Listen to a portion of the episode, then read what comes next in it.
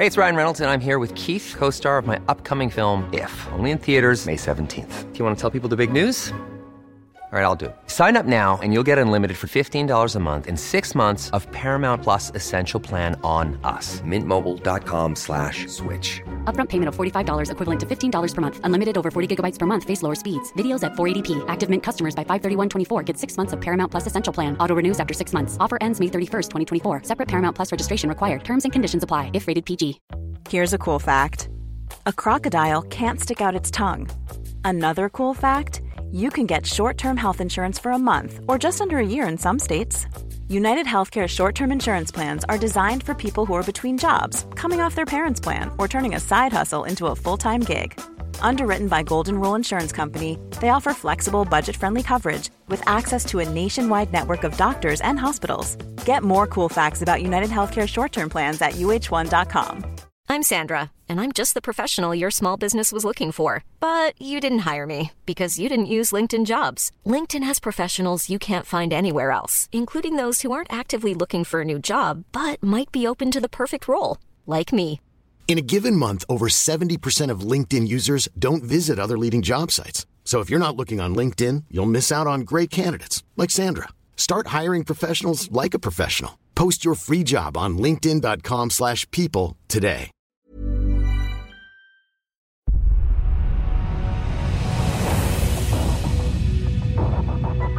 It's a recipe for disaster. The true story of a glamour showgirl, her doting husband, and the trail of scorned lovers she leaves in her wake. It's a tale of passionate affairs. It takes a certain amount of person to reject her. ninety-nine percent of the men on the planet could not do that. And deadly secrets. Marjorie's entire profession as a stripper had been about manipulating people to get what she wanted. Lying probably came second nature to her. Beware.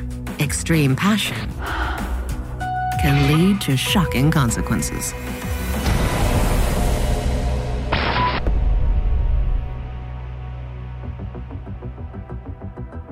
It's the fall of nineteen eighty-five, and twenty-four-year-old showgirl Marjorie Marquis is getting ready to go on stage at a Phoenix men's club. Marjorie's kind of an ideal girl for show business life. She's tall, attractive, blonde hair looked great on her, platinum blonde hair, tan, physically fit.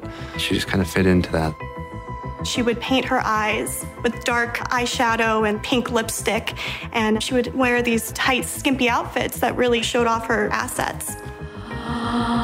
She carries herself with a great deal of pride and a little bit of arrogance, and you can't take your eyes off her because she's quite stunning. Before arriving in Phoenix, Marjorie had worked as a showgirl in Las Vegas. She wore the elaborate feather hair dresses and the rhinestone bikinis and paraded with a group of other showgirls. Marjorie's story is that she left Las Vegas because she was angry and upset about various things in her personal life, and she was going to return to Florida, which is her home base. But when she came to Phoenix, there wasn't really a place for showgirls.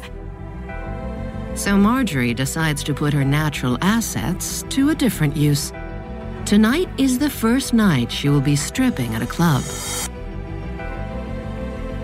As soon as she takes the stage, Marjorie turns heads. Marjorie had a chameleon-like personality. She was able to transform herself into every man's fantasy woman. And from the start, Marjorie manages to turn stripping into a very lucrative vocation. She was an incredibly attractive woman. She was beguiling. She, she knew how to seduce men. And surely every time she was able to use those feminine wiles, able to take off her clothes and get men to give her money, that made her incredibly powerful. Her stunning looks and sophisticated dance routines make Marjorie a hit with the men in the audience, and she catches the eye of one in particular. His name is Jay Orbin. Jay was about as much fun as anybody you could find. He knew probably about five thousand jokes in his head, so whenever there was a slow time, he would tell some jokes. He was decent looking. I mean, there's nothing wrong with the total package. It was a total package, and everybody got along with that. Jay loves beautiful women and starts showering attention on Marjorie. At first, Marjorie isn't attracted to Jay, But when he begins spending lavishly on her, she can't resist. He did kind of flash around his money. Marjorie described how he would throw down a one hundred dollar bill and buy her a drink. After meeting Marjorie that night, Jay starts coming to the strip club six nights a week. Over the next three months, Marjorie dances regularly with the other girls at the club. She starts asking them about Jay and discovers in the past he's helped some of them out, loaning them money and giving them a place to stay from time to time. We'd go to the topless bars and we'd hang out there, and girls would come by with their sob stories or this or that, and Jay would always, you know, can I help? You know, anything I can do? Finding out that Marjorie still lives in a motel across the street, Jay offers her a room at his house. But it's not the millionaire's mansion that she expected. Marjorie had calculated from the amount that Jay spent on the car that he drove what kind of income that he had and what neighborhood he would live in. And when she first arrived at his home, she was sorely disappointed. But they come to an arrangement. She keeps house for Jay during the day and continues to strip at the club at night. It might not have been in her plan, but Marjorie is starting to make a life for herself in Phoenix. Marjorie planned on staying in Phoenix just for a few months to make enough money to fix her car and head back to Florida. But soon the money was coming in. She was making a lot of money at the strip club, and so she saw Jay as a way to make some more money and, and get herself set up. The more time Marjorie spends with Jay, the more she likes him. At first, Marjorie saw Jay as just a paycheck, just money. But over time, as they formed a bond, she actually enjoyed his company and she became attracted to him. And eventually, Jay's charm pays off. One weekend in the winter of nineteen eighty-five, Marjorie and Jay sleep together for the first time. But apparently for Marjorie, the earth didn't exactly move for her. Marjorie describes the first time she had a sexual encounter with Jay as he's heavy and sweaty and rolling all over her. Suddenly he kind of rolls off and is like, wow, that was great. And Marjorie says, I don't know what he thought he did, but it wasn't what she thought he did. Marjorie claims she and Jay never again speak about their night together. But after that, she loses interest in the likable strip club patron, and the next day ends their brief relationship. Marjorie said she wanted more things in life than Jay could provide. She wanted to be something special. She wanted to be a star. She wanted to see the world and travel. And Jay couldn't provide those things for her. Jay is heartbroken. She was the love of his life, and he would never find a love like that again. And for Jay, Marjorie becomes an obsession. By nineteen ninety-four, Marjorie is in Las Vegas, back performing as a showgirl. For the past ten years, she's been living the high life, dancing in high-end strip clubs around the world and marrying six times, each man wealthier than the last. One evening, she spots a familiar face in the crowd. It's Jay Orbin. Since splitting with Marjorie, Jay has become a successful entrepreneur. Jay's company is called Jayhawk International, and he sold Southwest Jewelry. He had a store here, but the majority of his business was travels. Wherever Jay went, he looked for her. He was obsessed with her. For ten years, Jay looked for Marjorie. He searched for her. He went every city he traveled to. He looked her up in the phone book and really tried to find her. Jay had seen a billboard for Marjorie's show and used it to track her down. Jay had called me from Vegas, and he was really excited, and he said he found someone who was a great love of his. Over the course of the evening, they catch up on old times. Marjorie finds Jay to be a nice, down-to-earth guy, different from the men she's been surrounded by. And quickly, their rekindled relationship becomes sexual. Ten years may have passed, but Marjorie claims that nothing has changed. As Jay and Marjorie reconnected, they became intimate again. And for Jay, the spark was still there. For Marjorie, not so much. But this time around, the sex isn't as important to Marjorie. As they commenced their second romance, Marjorie felt, and this is a quote, I'd had enough sex for one hundred people. I didn't care about it anymore. That part of my life was going to be over. Now, her needs are different. In an emotional conversation, she confesses to Jay the one regret she has in her life. More than anything, Marjorie wanted a child. She wanted a baby, but she learned early on in her life that she was incapable of having children. This strikes a chord with Jay. Jay always wanted to have a child, so he always wanted to have a serious relationship and get married. He wanted to have a son more than any man I've ever met. Marjorie claims Jay offers to pay for two years of in vitro fertility treatments if she marries him and moves to Phoenix. She was at the end of her stripping career. There was nothing that she wanted for except the quiet life of the soccer mom, the idea of having a baby. End of her stripping career, biological clock ticking away. Here comes Jay. It was really the perfect answer to where she was at that exact moment. It's an offer she can't resist. Marjorie is willing to trade her glamorous lifestyle so she can have a child with a man she's left once before. But the second time around, will she be able to make it work? The deal is made, and in the summer of nineteen ninety-five, Marjorie retires her feather boas and moves to Phoenix. Within months, she's pregnant, and in August nineteen ninety-six, she gives birth to a baby boy. Marjorie's transition from Vegas showgirl to housewife was seamless. You would expect that someone who had this crazy, fast-paced lifestyle wouldn't like the mundane cooking and cleaning for a husband and child, but Marjorie really took to being a housewife.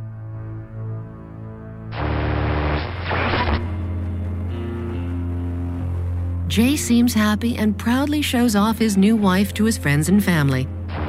But those people close to Jay aren't so sure.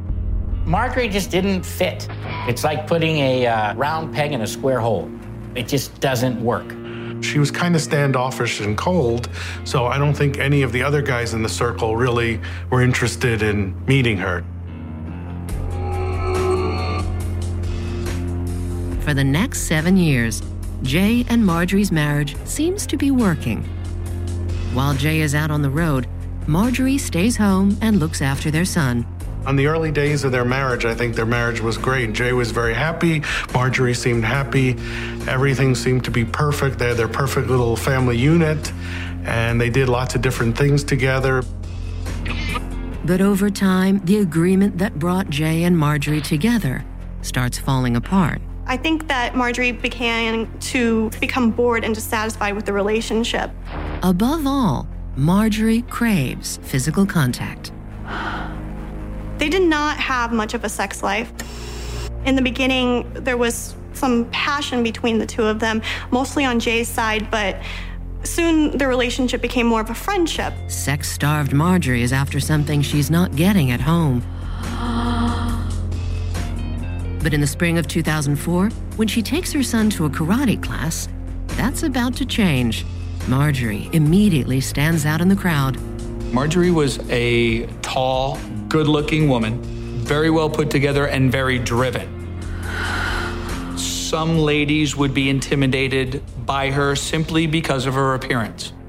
At one of the classes, Marjorie spots an athletic instructor, and all of her sexual desires come flooding back. The karate instructor that Marjorie started seeing, he was young, he was virile, he was quite attractive, and Marjorie really seduced him.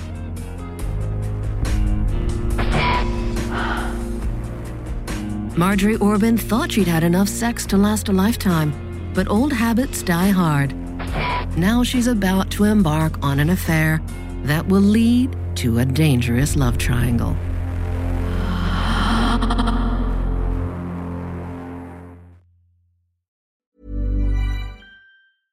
Ready to pop the question? The jewelers at Blue Nile dot com have got sparkle down to a science with beautiful lab-grown diamonds worthy of your most brilliant moments. Their lab-grown diamonds are independently graded and guaranteed identical to natural diamonds, and they're ready to ship to your door. Go to Blue Nile dot com and use promo code LISTEN to get fifty dollars off your purchase of five hundred dollars or more. That's code LISTEN at Blue Nile dot com for fifty dollars off. Blue Nile dot com, code LISTEN. Hi, I'm Daniel, founder of Pretty Litter. Did you know cats tend to hide symptoms of sickness and pain? I learned this the hard way after losing my cat, Gingy. So I created Pretty Litter, a health monitoring litter that helps detect early signs of illness by changing colors, saving you money and potentially your cat's life. Pretty Litter is veterinarian developed, and it's the easiest way to keep tabs on your fur baby's health right at home. Go to pretty litter dot com and use code ACAST for twenty percent off your first order and a free cat toy. Terms and conditions apply. See site for details. Hey, it's Ryan Reynolds, and I'm here with Keith, co-star of my upcoming film, If,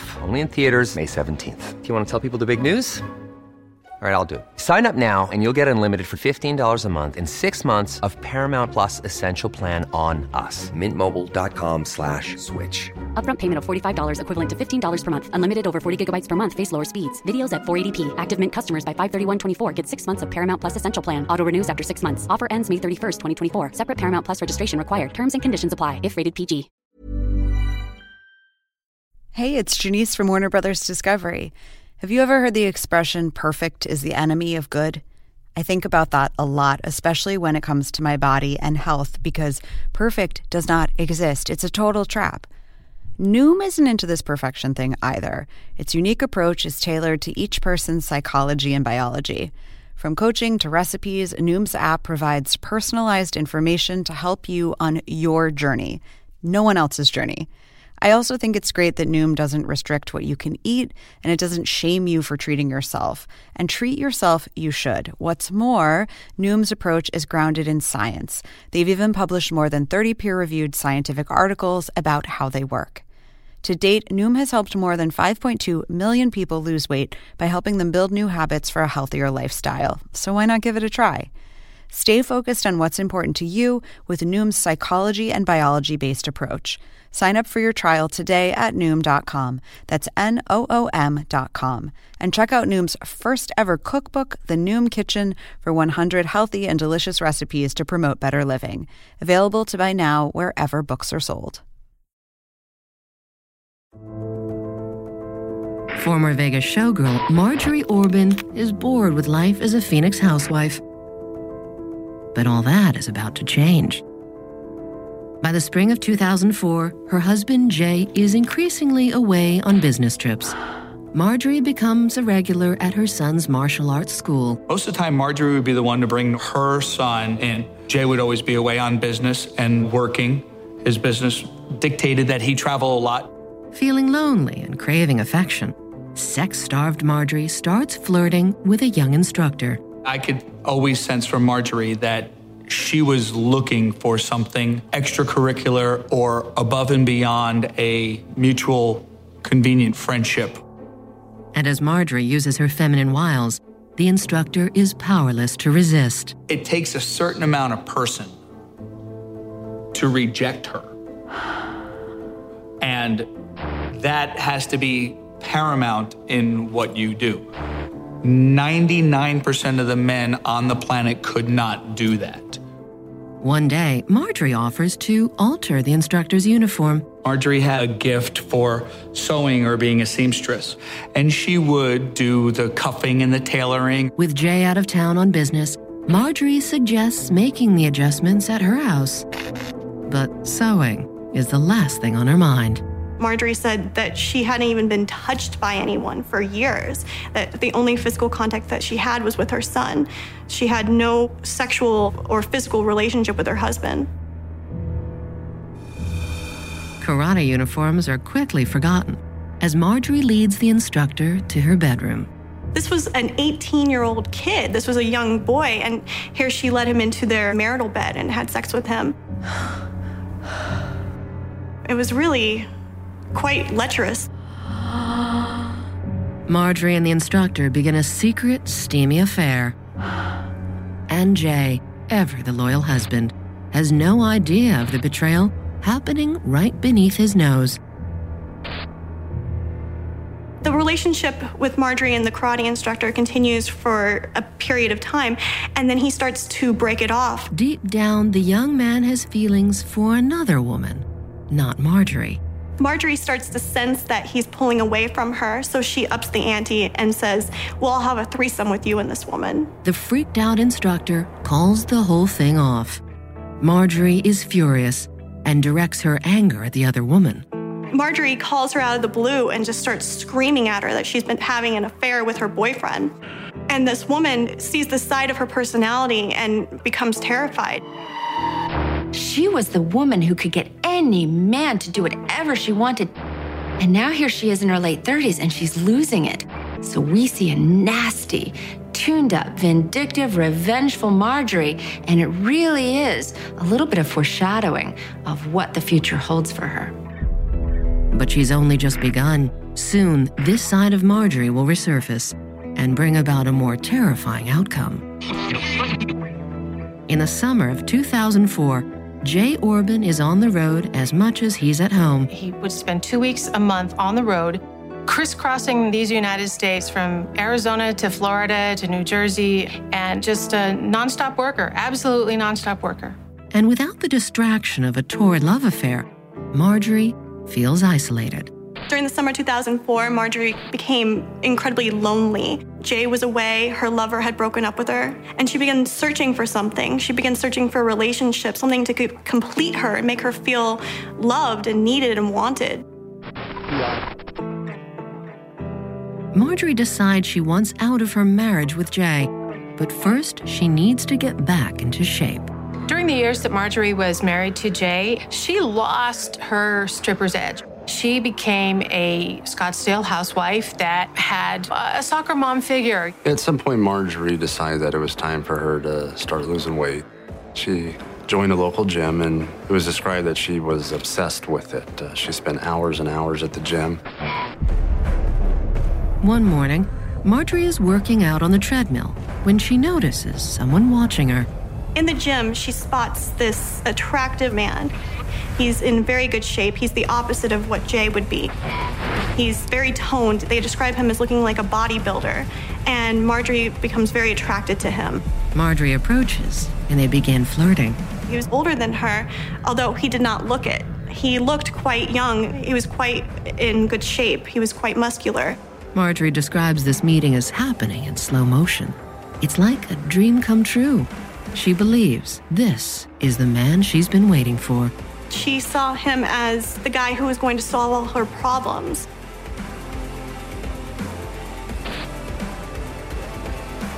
Marjorie Orbin desperately wants out of her marriage, and the affair that she's about to embark on will start a chain of events that will end in bloody murder.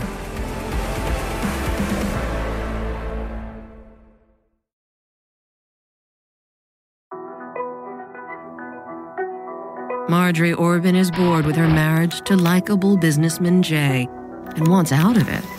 An affair with a martial arts instructor has fizzled out, but a chance encounter with a hunky bodybuilder at the gym could be just the change she's looking for. Marjorie is immediately drawn to the attractive, well-built man named Larry. Larry was a man who uh, went to the gym a lot. His hobby was being a bodybuilder. I think Larry had the kind of physique and the interests that would truly get Marjorie's engine running. There's a genuine physical attraction between Marjorie and Larry. But as Marjorie goes to hand him her cell number, he backs off. He noticed her wedding ring right away, and she said, "Oh no, I'm not really married. I just wear it to ward off other guys because I get hit on so often. But you, I want you to know the truth. You know, I'm really actually single. I'm a single mother, and I'd like to get to know you better." The bodybuilder is flattered by the advances of this sexy younger woman, and now, having been given the green light, agrees to a date. A few weeks later, Marjorie and Larry get together, and it doesn't take long for things to heat up. He says that she took him by the arm and led him to the bedroom. And they had this steamy sexual encounter. Marjorie really gravitated towards that because it was very different than what she had with Jay. Marjorie described her sexual relationship with Larry as very strong and very powerful, very satisfying to her. She's very vocal about that.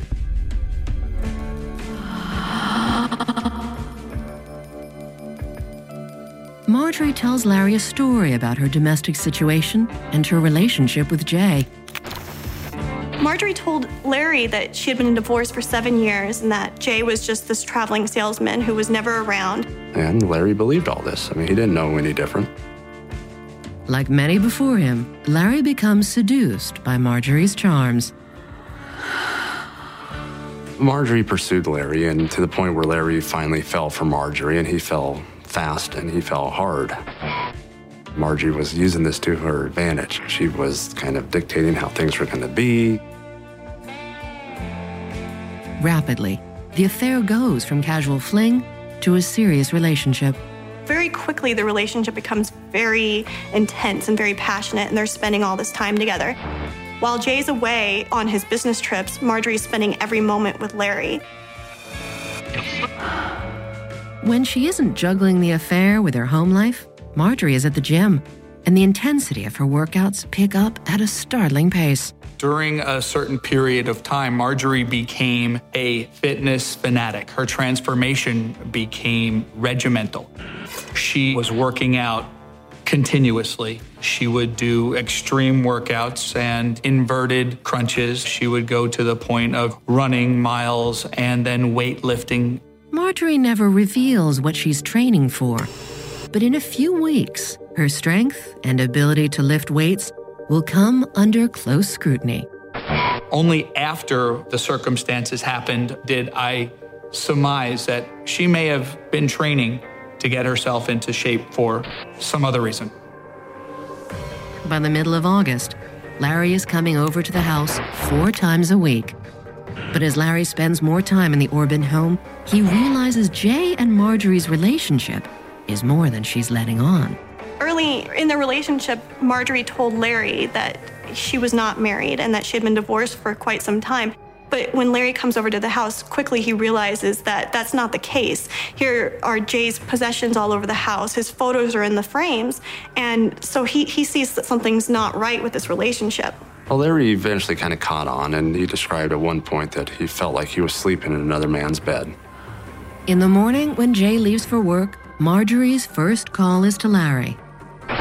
And she has one thing on her mind. I think Marjorie's ideal lover was someone who was quite sexual in the bedroom. It's exactly what Marjorie has been craving, and Larry is more than capable of satisfying her needs. He was very passionate and sexual, and that's what she was looking for. The relationship between Larry and Marjorie sexually was probably pretty good. They both seemed to be happy with it. Yeah. Marjorie appears to merge her dual lives seamlessly. And Jay is kept completely in the dark about his wife's secret life. There is no evidence that Jay had any knowledge of the affair between Larry and Marjorie. There is every reason to believe that Jay thought he was coming home to his sweetheart when he was there. I was very shocked that Marjorie was having affairs because, as far as I knew, their marriage was fine, and it didn't even cross my mind. Well, that's just her personality, though. She's the type of person who could probably lead five lives. How many people can be married seven times and still want to be married? It, it takes a different personality to do that. However, the two men in Marjorie's life both believe they're in a committed relationship with her. She's playing a dangerous game.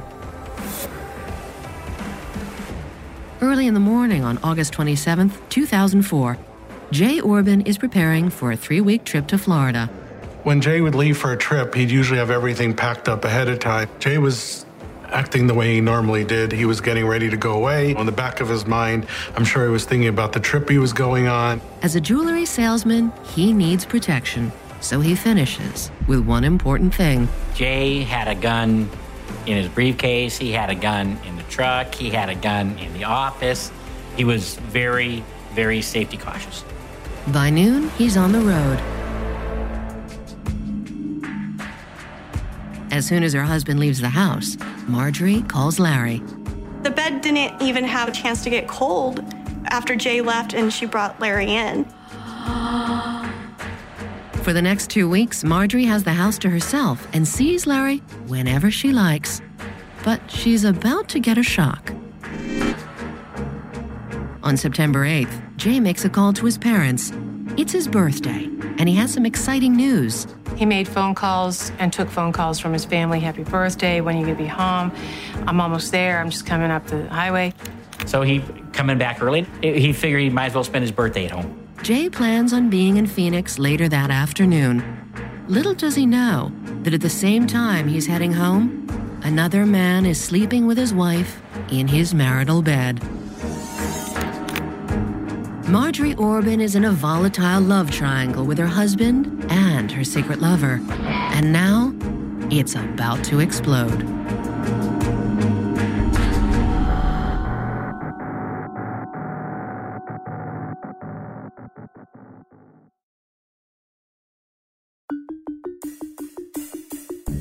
Marjorie Orbin is in the middle of a passionate affair that her husband, Jay, knows nothing about.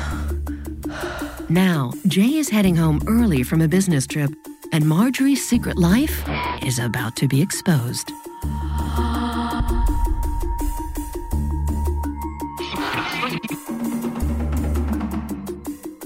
But then something strange happens. Jay never shows up. And by the next day, friends and family are worried. The first thing everybody thought of was the fact that he was robbed, because that's the first thing that would naturally come in your mind with any jewelry salesman. When Jay was away on his business trips, he would stay in regular contact. Every morning, he would call his son to say good morning, and he talked to his family every single day. Even though he was away, he really stayed connected to his family and friends.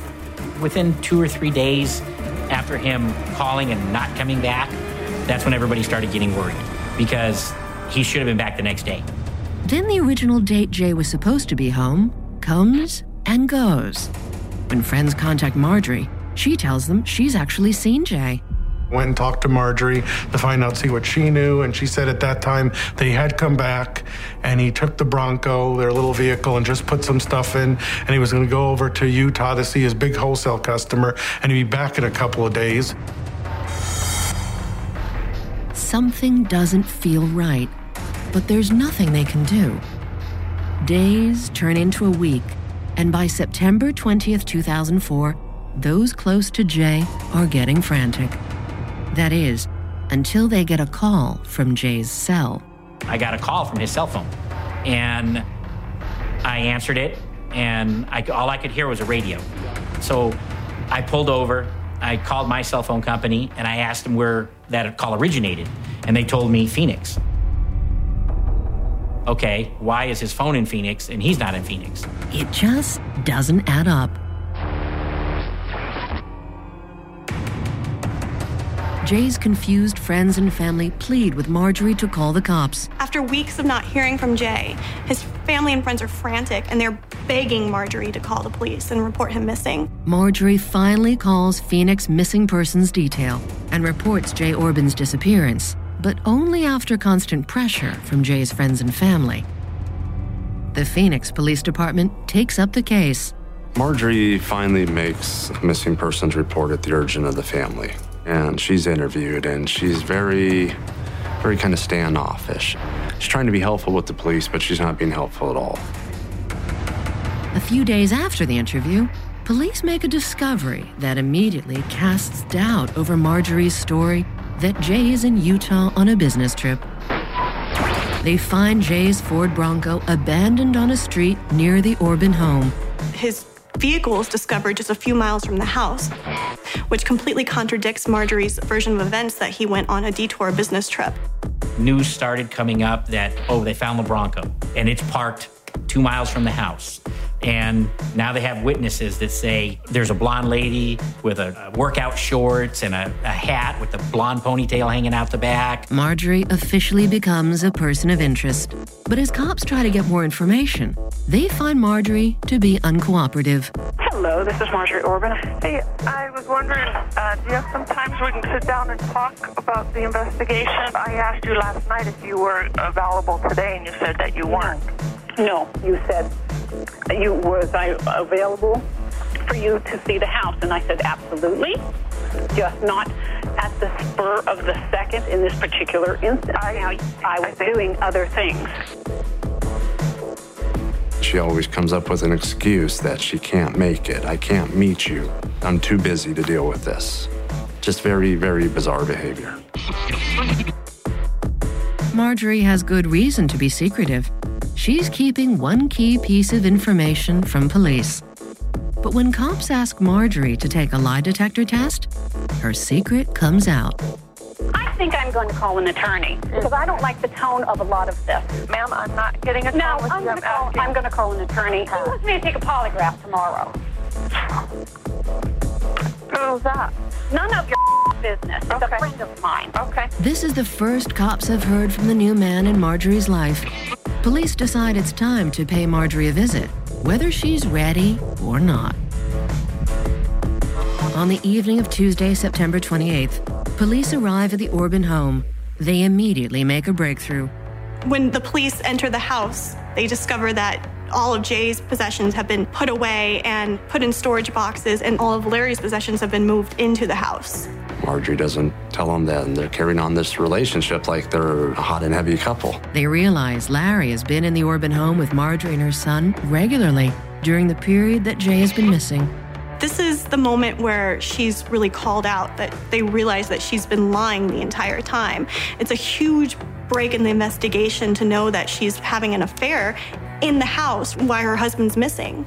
The bodybuilder becomes a suspect in the investigation. Police continue searching the house and find more evidence that incriminates Marjorie. They find large amounts of cash. She had been withdrawing the maximum amount of cash from the A T M every day and putting it in an envelope. She was acting like her husband was never returning, never coming home. The last place cops look is the garage. Something about it is not right. The garage is spotless. It's cleaner than most people's kitchens. She's epoxy-coated the floor and painted the walls. They also discover cardboard had been cut out and pasted over the windows, like something was going on in there that, that she didn't want them to see. But the investigators find no evidence of Jay or where he might be. On October twenty-third, two thousand four, the sun rises over an innocuous patch of desert to the northeast of Phoenix. A passerby notices a blue plastic container nestled under a bush. Detective David Barnes is the officer called to investigate it. It was wrapped in black plastic. Someone went to some effort to somewhat conceal it. As he approaches the container, the detective quickly realizes this isn't just garbage that someone's thrown out. As I was walking up, I could start to smell Uh, just a putrid smell, which uh, I recognized as, as a decomposing body. Jay Orbin has been missing for over a month. Has his body just been found?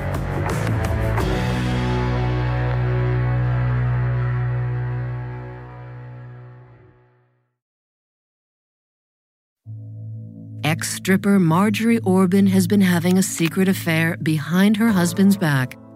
He returned early from a business trip and hasn't been seen since. Cops suspect Jay's been murdered, but without a body, they may never know the truth. Now a mysterious blue container's been found, dumped in the desert outside the city. The tub was, you know, a good-sized container. Um, it had a top to it, you know, just something that uh, everybody would store just common everyday household items in. As I looked in the tub, you could clearly see just a, a piece of human torso, just a piece of meat. I could see the belly button. Uh, I could see hairs around the belly, so I knew that it was a male. The torso was sliced right above the belly button and below the knees. It was still clothed in a pair of bloody denim jean shorts that were held up with a brown leather belt. After seeing the body in the container, I felt very confident that uh, this person was murdered. In the bottom of the tub, cops find the thirty-eight caliber bullet that would have killed the victim. They then quickly piece together how the killer disposed of the body. At the autopsy, the coroner had determined that the deep skeletal tissue was fresh, but there was changes in the surface tissue, and it was his opinion, which he later confirmed, that at one point the body had been frozen. There was also specific types of cutting marks on the bones, which later tests revealed that these marks were made by a jigsaw. They conclude the victim was shot, frozen, and chopped into pieces with a mechanical saw. However, with no head or limbs, cops are unable to identify the mystery man. On October twenty-fourth, two thousand four, police make a breakthrough. They match a set of keys found in the blue tub to an abandoned car.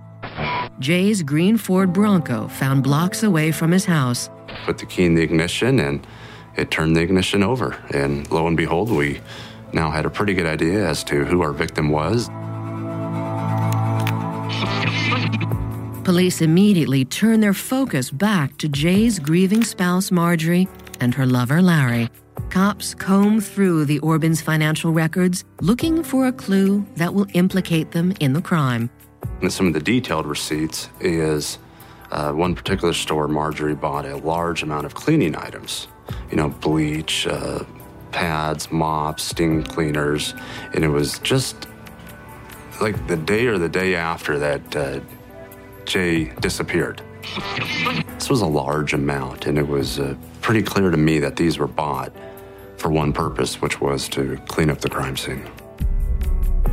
Jay's cell phone records add further weight to the case building against Marjorie. Using data from cell phone towers in the area, cops can triangulate the position of Jay's phone at the times it was used after his disappearance. Wherever Marjorie was, Jay's phone was also. If Marjorie's phone hit off a specific tower at a specific second, Jay's phone hit off the same tower this specific moment, this specific second. So it was obvious that Marjorie had Jay's phone with her. It appears the mysterious calls that Jay's friends received were made by Marjorie. Then in early December two thousand four, cops find the piece of evidence that inextricably links Marjorie to the crime. Searching through a stack of receipts, they find one from a local hardware store. The break in the case comes when they discover the blue tub that Jay's torso was found in was purchased by Marjorie two days after Jay went missing. The store security cam footage reveals a woman matching Marjorie's description, purchasing two plastic tubs. On the tape, Marjorie appears calm, like she's out running errands, but in fact, she's actually purchasing her husband's plastic coffin. These tubs were later determined to be the exact dimensions, colors, right down to the U P C code of one of the tubs that was found with Jay's remains, and the other tub was never found. It's still missing to this day. The tapes give cops the hard evidence they need, and at seven twenty-two p.m. on December sixth, Marjorie is arrested for the murder of Jay Orbin. Although it's established Larry had been staying in the Orbin house at the time Jay disappeared, there's nothing linking him to the murder. There's zero evidence to support that Larry was involved in this crime. Larry was just another man that was manipulated by Marjorie's charms. He was just a person that she could use.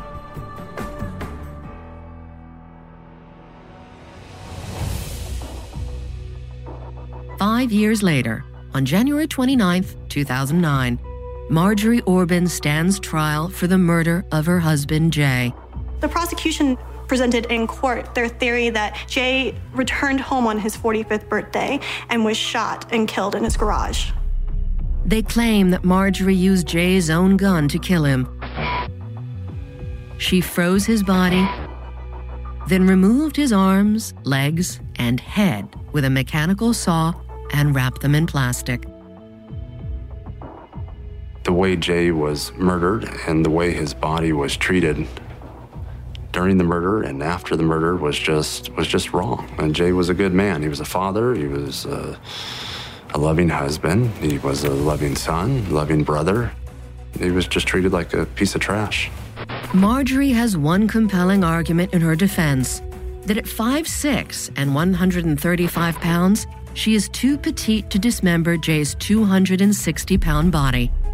But Marjorie had been training. By the time Marjorie achieved her pinnacle of physical fitness, I'm confident that her strength and her training would have enabled her to move any object over several hundred pounds.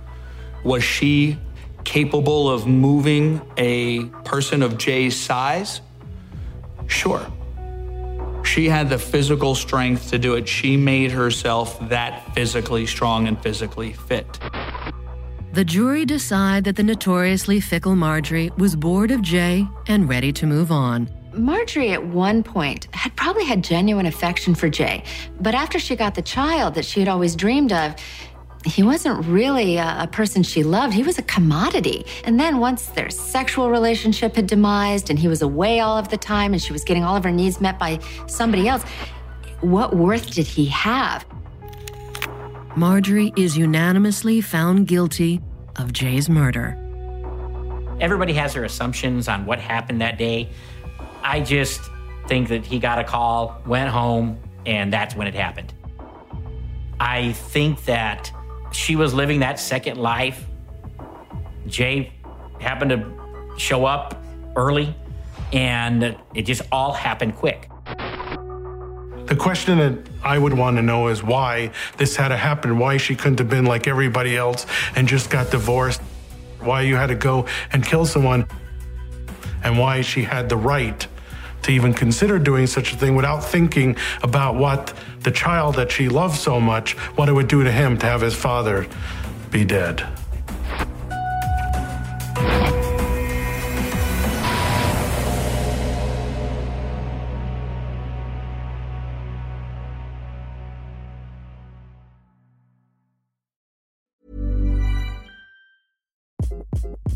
Hi, this is Craig Robinson from Ways to Win, and support for this podcast comes from Invesco Q Q Q, the official E T F of the N C double A. Invesco Q Q Q is proud to sponsor this episode and even prouder to provide access to innovation for the last twenty-five years. Basketball has had innovations over the years, too. We're seeing the game played in new ways every day.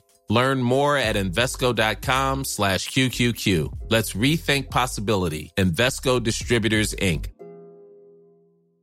Planning for your next trip? Elevate your travel style with Quince. Quince has all the jet-setting essentials you'll want for your next getaway, like European linen, premium luggage options, buttery soft Italian leather bags, and so much more. And it's all priced at fifty to eighty percent less than similar brands. Plus, Quince only works with factories that use safe and ethical manufacturing practices. Pack your bags with high-quality essentials you'll be wearing for vacations to come with Quince. Go to quince.com slash trip for free shipping and three sixty-five day returns. Planning for your next trip?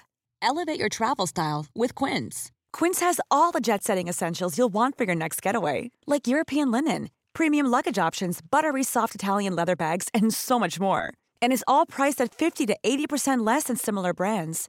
Plus, Quince only works with factories that use safe and ethical manufacturing practices. Pack your bags with high-quality essentials you'll be wearing for vacations to come with Quince. Go to quince.com slash pack for free shipping and three sixty-five day returns.